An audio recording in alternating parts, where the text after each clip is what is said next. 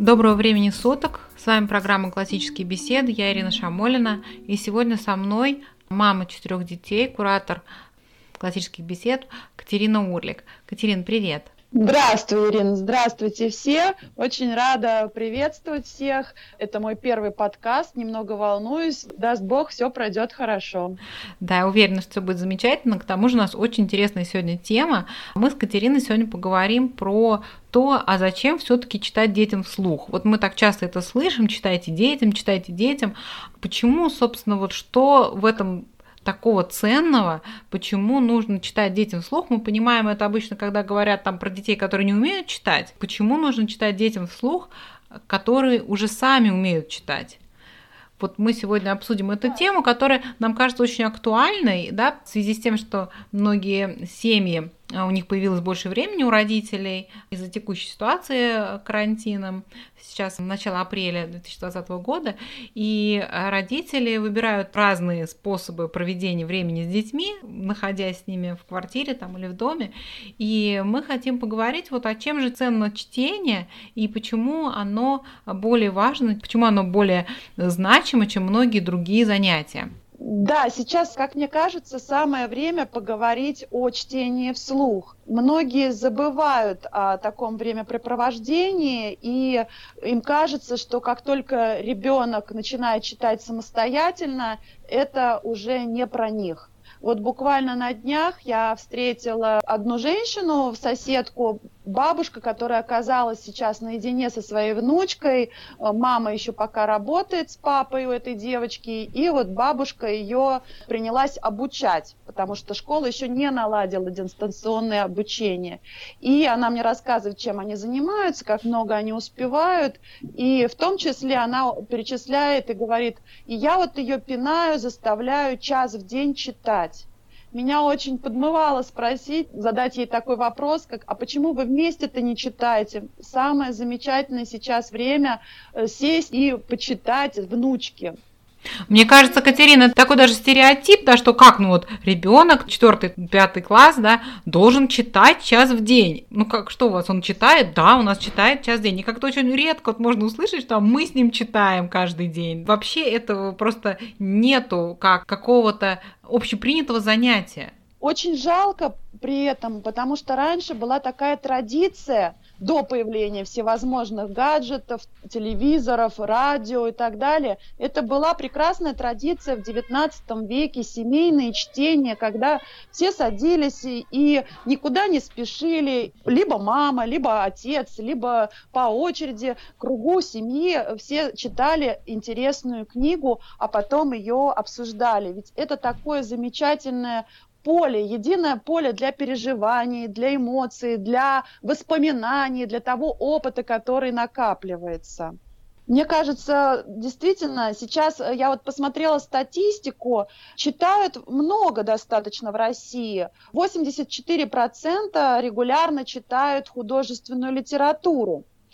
При этом есть такая статистика, что каждый третий, только каждый третий подросток читает в свое удовольствие каждый день.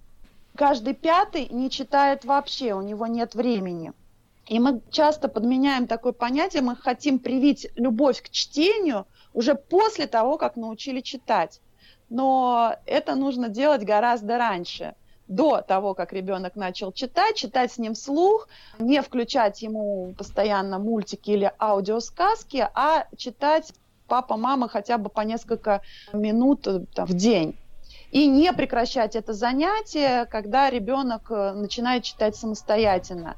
Я знаю, многие в 7-8 лет, да, перестают читать совместно. Я вот свою дочку спросила недавно, готовясь к этому подкасту, почему ей нравится, что мы читаем слух, хотя он уже, ей девять с половиной лет, она прекрасно и бегло читает, ей это занятие очень нравится, но тем не менее она ни на что не променяет э, чтение вслух э, с мамой или с папой. И вот она назвала такие пункты не в порядке приоритета, а в порядке того, как она просто вспомнилась ей. Ей нравится то, что мы читаем разными голосами, то есть, можно сказать, это такое вот актерское перевоплощение ей нравится. Ей нравится то, что она в это время может спокойно что-то делать руками. Ей нравится то, что я пропускаю, как она выразилась, плохие слова. Это действительно есть э, такой момент, что я адаптирую тексты, которые мы читаем, под э, возраст и под наше мировоззрение. Вот. Ей нравится то, что она может сидеть рядом, обнявшись э, со мной, с отцом или с другими членами семьи. И ей нравится то, что можно задавать вопросы такое интерактивное чтение, которое невозможно, если ты читаешь самостоятельно. Я ее спросила, а есть ли какие-то отрицательные моменты. Ей не нравится то, что мы останавливаемся не тогда, когда ей хочется, а тогда, когда вот у нас приходится. То есть, либо, например, младший проснулся, и, соответственно, нужно бежать к нему, то есть на самом интересном месте все прервалось. Вот. Или когда мне кажется, что уже пора закончить чтение я считаю, и мы это обсудили, что это даже минус, который можно превратить в плюс, потому что вырабатывается терпение, и, соответственно, ребенок учится ждать и учится, так скажем, обуздывать свои желания. Ну и в конце концов она может прочитать все самостоятельно. Никто, конечно, ей не запрещает э, читать ту книгу, которую мы читаем вместе, самостоятельно. А мне вот кажется, что это какое-то, знаешь, такое вот распространенное заблуждение, что ну как же вот я, если буду читать ребенку, он сам-то читать так и не начнет, все время будет ходить и там вот почитай, почитай, а сам и не будет читать. У меня совершенно такого нету. Да, у меня вот э, три сейчас читателя. Одна э, старше девять с половиной лет, потом семь лет. И вот четыре с половиной года мальчику, он тоже уже самостоятельный читатель. Как это ни странно, если бы мне раньше кто-то рассказал, я, вернее, кто-то рассказывал про то, что дети читают так рано, я не верила в это. Но вот тем не менее, вот у меня прекрасный пример того, как я не учила его ни буквам, ни чтению вообще. То есть это сделали мои старшие дочери. И он с удовольствием большим садится с книжкой и читает ее самостоятельно. При Здорово. этом он, конечно, очень любит, когда читаем мы все, у него есть свои книги, которые он самостоятельно читает, и есть книги, которые он ходит и из раза в раз просит меня прочитать э, «Золотой ключик» Толстого, который я уже совершенно не могу видеть, я уже, честно говоря, иногда даже отказываю. Но, тем не менее, это один из моментов, которые вот исследователи и те, кто ратуют за чтение вслух, говорят о том, что не отказывайте ребенку повторять, и мы в классических беседах прекрасно знаем, что повторение – это прекрасный инструмент обучения, поэтому Поэтому даже если дети хотят из раза в раз одну и ту же книгу почитать и просят ее почитать, и даже если им уже не два года и не три, а больше – ну, не отказывайте им в этом удовольствии, потому что с каждым разом, видимо, что-то в них, что-то их цепляет в этой книге, что они так ее любят, и им нравится именно, чтобы им читали эту книгу. Каждый раз вы же сами знаете, что возвращаясь к одной и той же книге с разным багажом, с разным опытом, вы что-то в ней каждый раз открываете.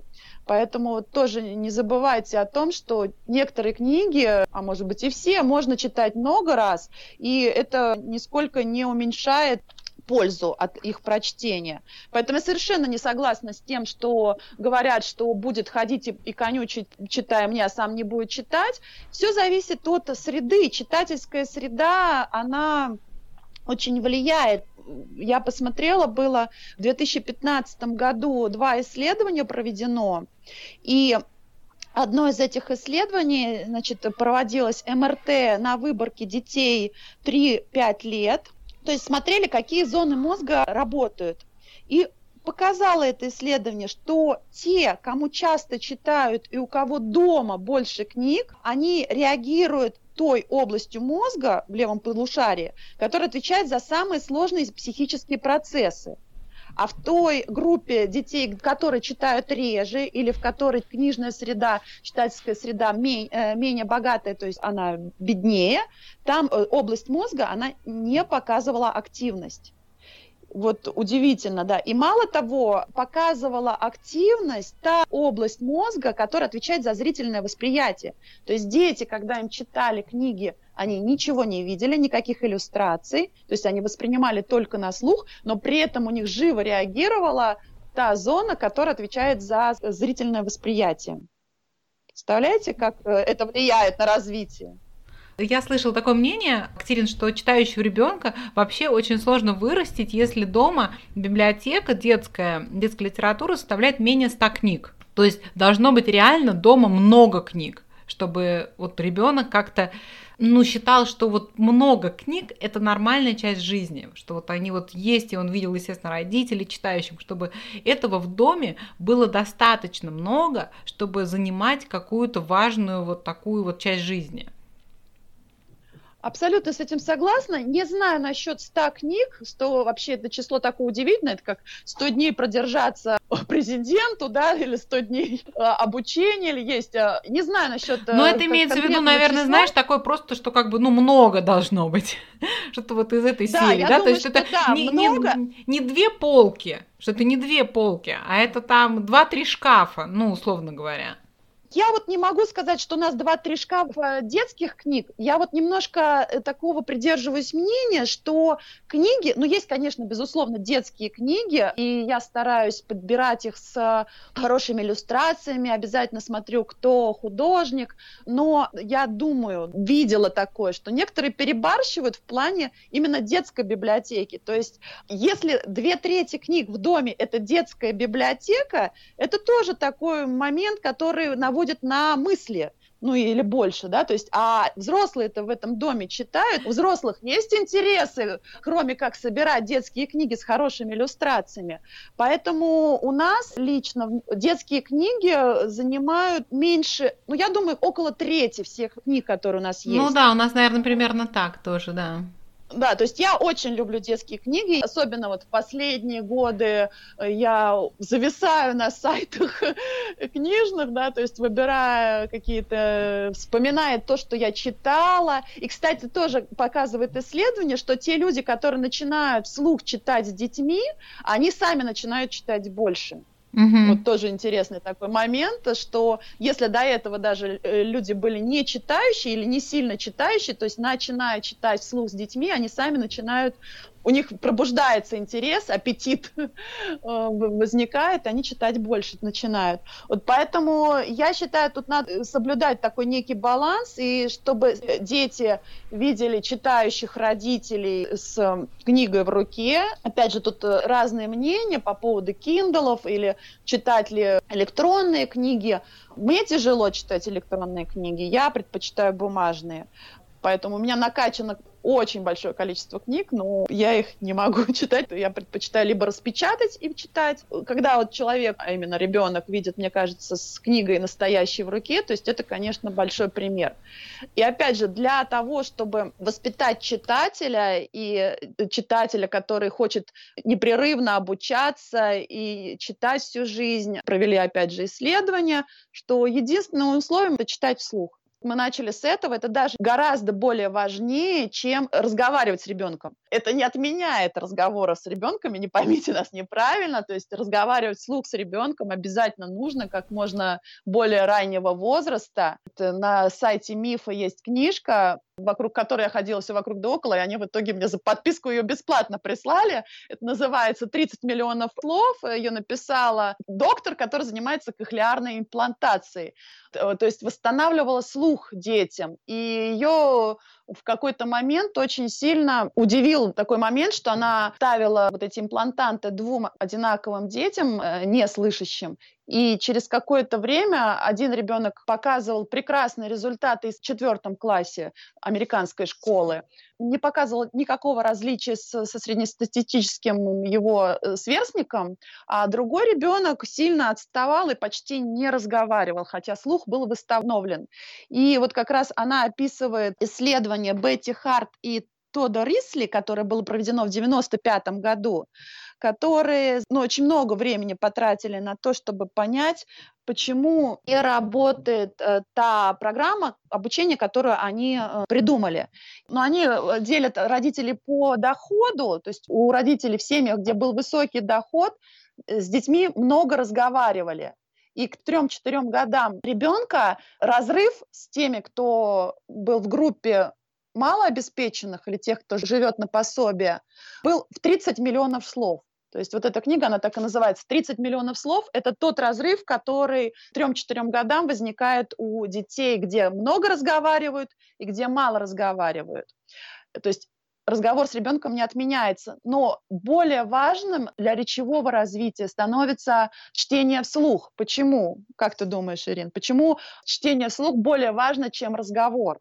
Но мне кажется, потому что основная масса разговоров, она носит чисто бытовой характер. Абсолютно. Лексикон, вот, который используется а, в бытовом общении, он очень ограниченный. И, собственно, если ты хочешь а, с ребенком говорить на какие-то более глубокие темы, а, он а, должен о них больше знать и либо придется тебе вместо книг замещать самому лекционным каким-то таким типа лекционного формата, да, то есть ребенку рассказывать о каких-то понятиях и так далее, либо сидеть с ним и почитать книжку, что как просто проще. Абсолютно, да. Я стараюсь обогащать свою речь в разговоре с детьми, то есть это можно делать параллельными курсами, использовать литературную речь для общения, но все равно ты не можешь постоянно себя контролировать, и, конечно, какие-то сокращенные фразы. И вот, кстати, интересно, мы в ключах да, изучаем синтаксис, и очень э, важно для его полного усвоения это как раз тоже чтение, и в том числе чтение вслух,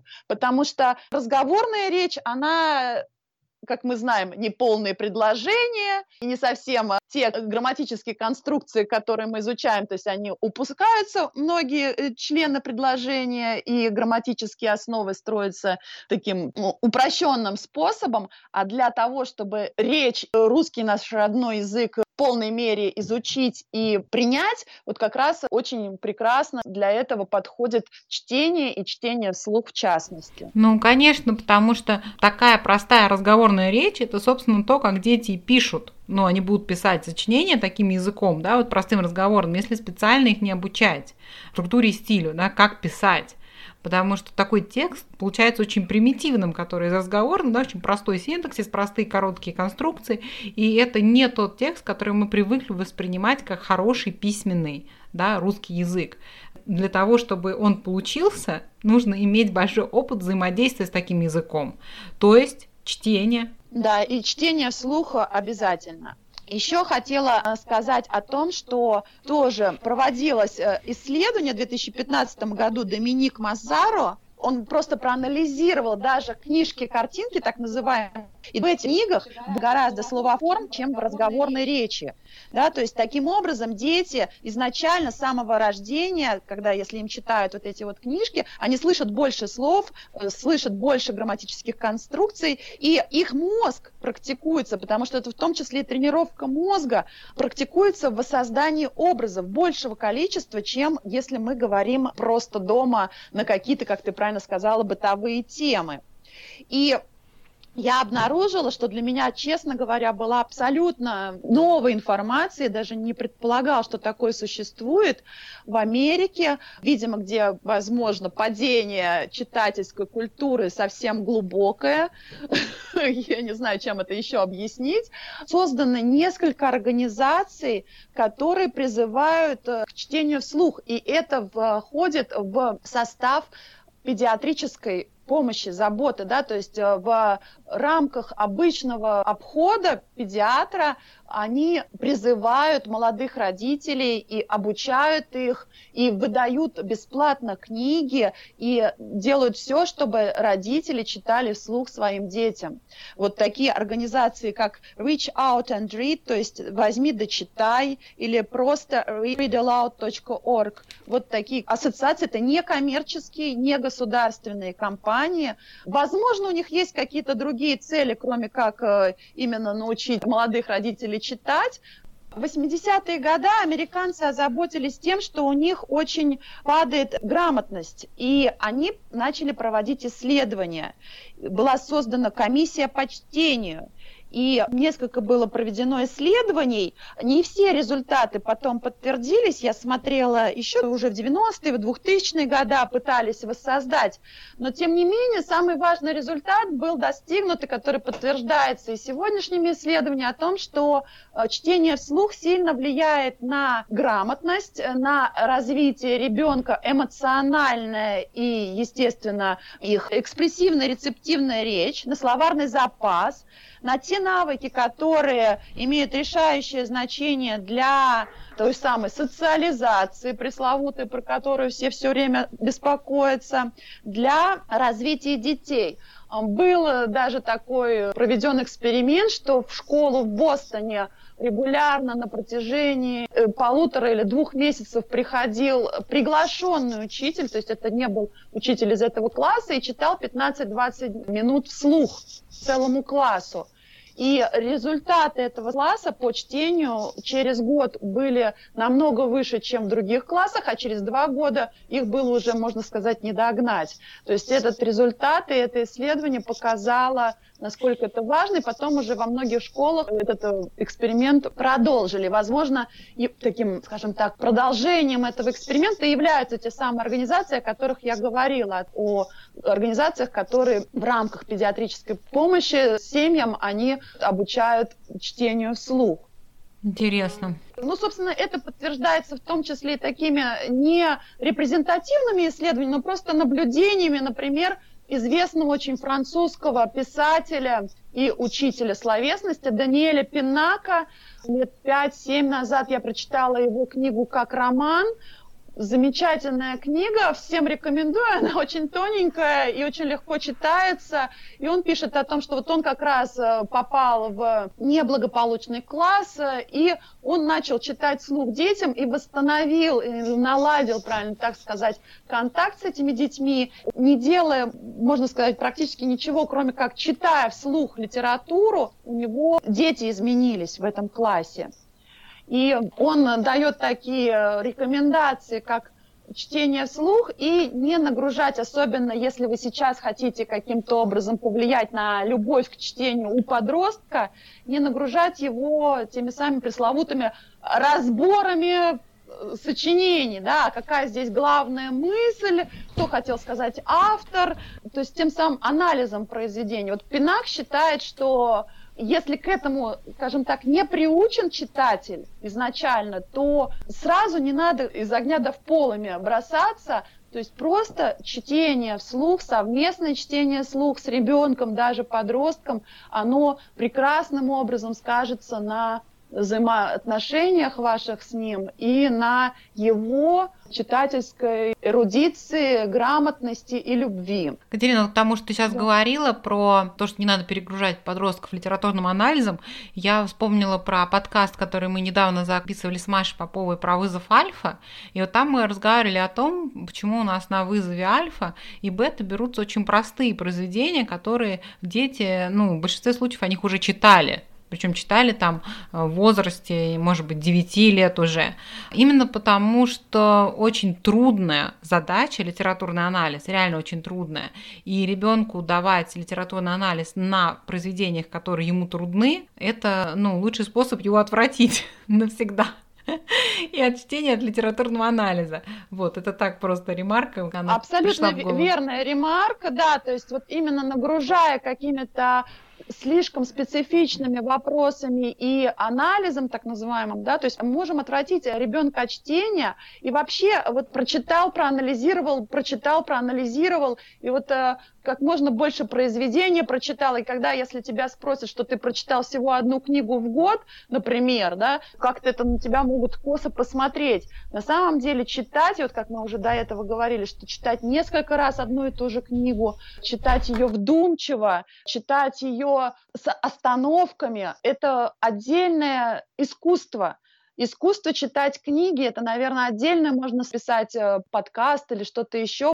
Э, со своей группой в ключах мы говорили о том, как нужно читать книги. Это отдельно, это не только вслух, да, но чтение вслух нам дает прекрасную возможность интерактивного чтения, когда мы можем ответить на вопрос ребенка, когда мы можем незнакомое слово сразу пояснить или пояснить его чуть позже, когда мы можем выделить голосом то, что э, ребенок, может быть, сейчас не поймет, но ты сделал на этом акцент, продекламировал это таким образом, что ребенок на этом, в свою очередь, тоже обратил внимание, и потом, может быть, э, чуть позже об этом поговорил.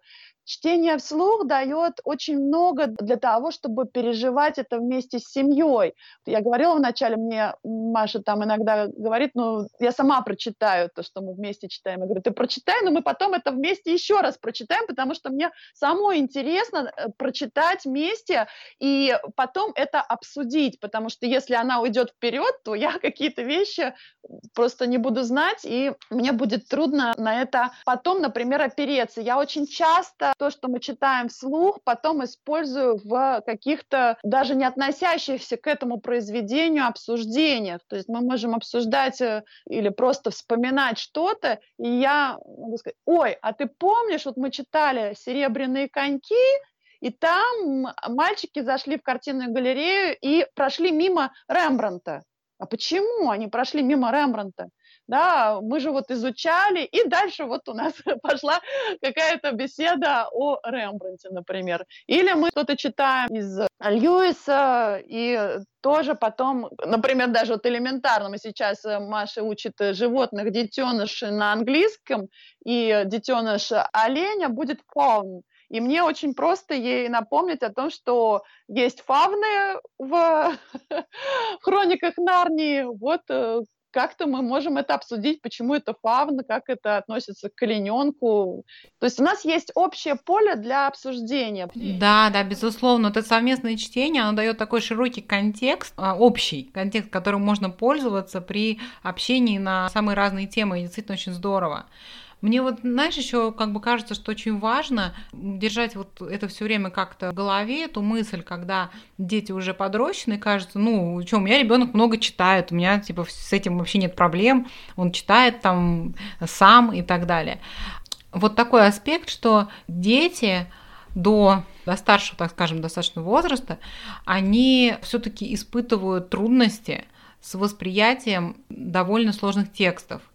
И часто они, читая такие произведения, они выхватывают только сюжет, и они э, не видят деталей каких-то, они не могут обращать внимание на особенности языка, потому что им трудно работать с непростым текстом и одновременно следить за содержанием пристально.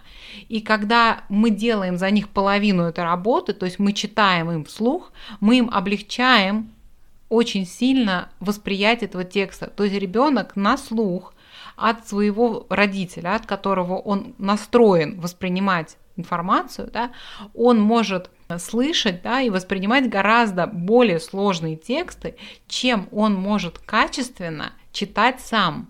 Да, мы говорим именно о качественном чтении, а не просто вот он там пробежал, значит, быстро запомнил там, проглотил, да, из них запомнил там три эпизода. И дальнейшие расспросы, они ни к чему не приводят. Но в общем впечатление, ну да, мне понравилась хорошая книга, но что ребенок из нее вынес, это ну, это очень мало. Поэтому вот мы советуем очень вызове читать книги по несколько раз, желательно три раза, те книги, с которыми дети работают над литературным анализом. И в идеале вообще, конечно, очень здорово, если эти книги будут прочитаны вместе с родителями. Да, чтение вслух – это потрясающий инструмент, один из немногих бесплатных Очень простой, да, инструмент. И как раз да, здесь можно, можно вполне пользоваться книгами электронными, да, если нет денег там покупать детскую библиотеку огромную, не у всех есть такая возможность, то как раз... К сожалению, сейчас они закрылись, но вообще есть библиотеки, которые, да. пожалуйста, мы с большим удовольствием ходим в библиотеку. Да, ну или если уж нет рядом библиотеки, но в интернете можно всегда на планшет скачать чего угодно и читать это ребенку. Это вообще ничего не стоит. Это самое такое простое занятие, которое у всех под рукой, и мы вот очень призываем всех им не пренебрегать Абсолютно. И говоря о классическом образовании, возвращаясь к этому моменту, или вернее, напоминая, в античные времена очень много читали вслух. Чтение про себя, но, соответственно, со времен книгопечатания не появилось в основном. Гораздо позже. То есть э, э, было э, чтение вслух всегда. Вот, в античные времена очень много читали вслух, и как раз чтение про себя, оно появилось не так давно, и первые читатели про себя, они вызывали косые взгляды, и на них смотрели с недоумением, что это они такое делают. Вот, поэтому это классический инструмент, который нам дан, которым нужно обязательно пользоваться. И я хотела бы такую цитату вот из той книги «30 миллионов» привести. Богатая языковая среда, то есть то, что мы делаем благодаря чтению, благодаря разговорам, богатая языковая среда – это словно кислород, о котором не думаешь, пока не увидишь, как кто-то страдает от его нехватки.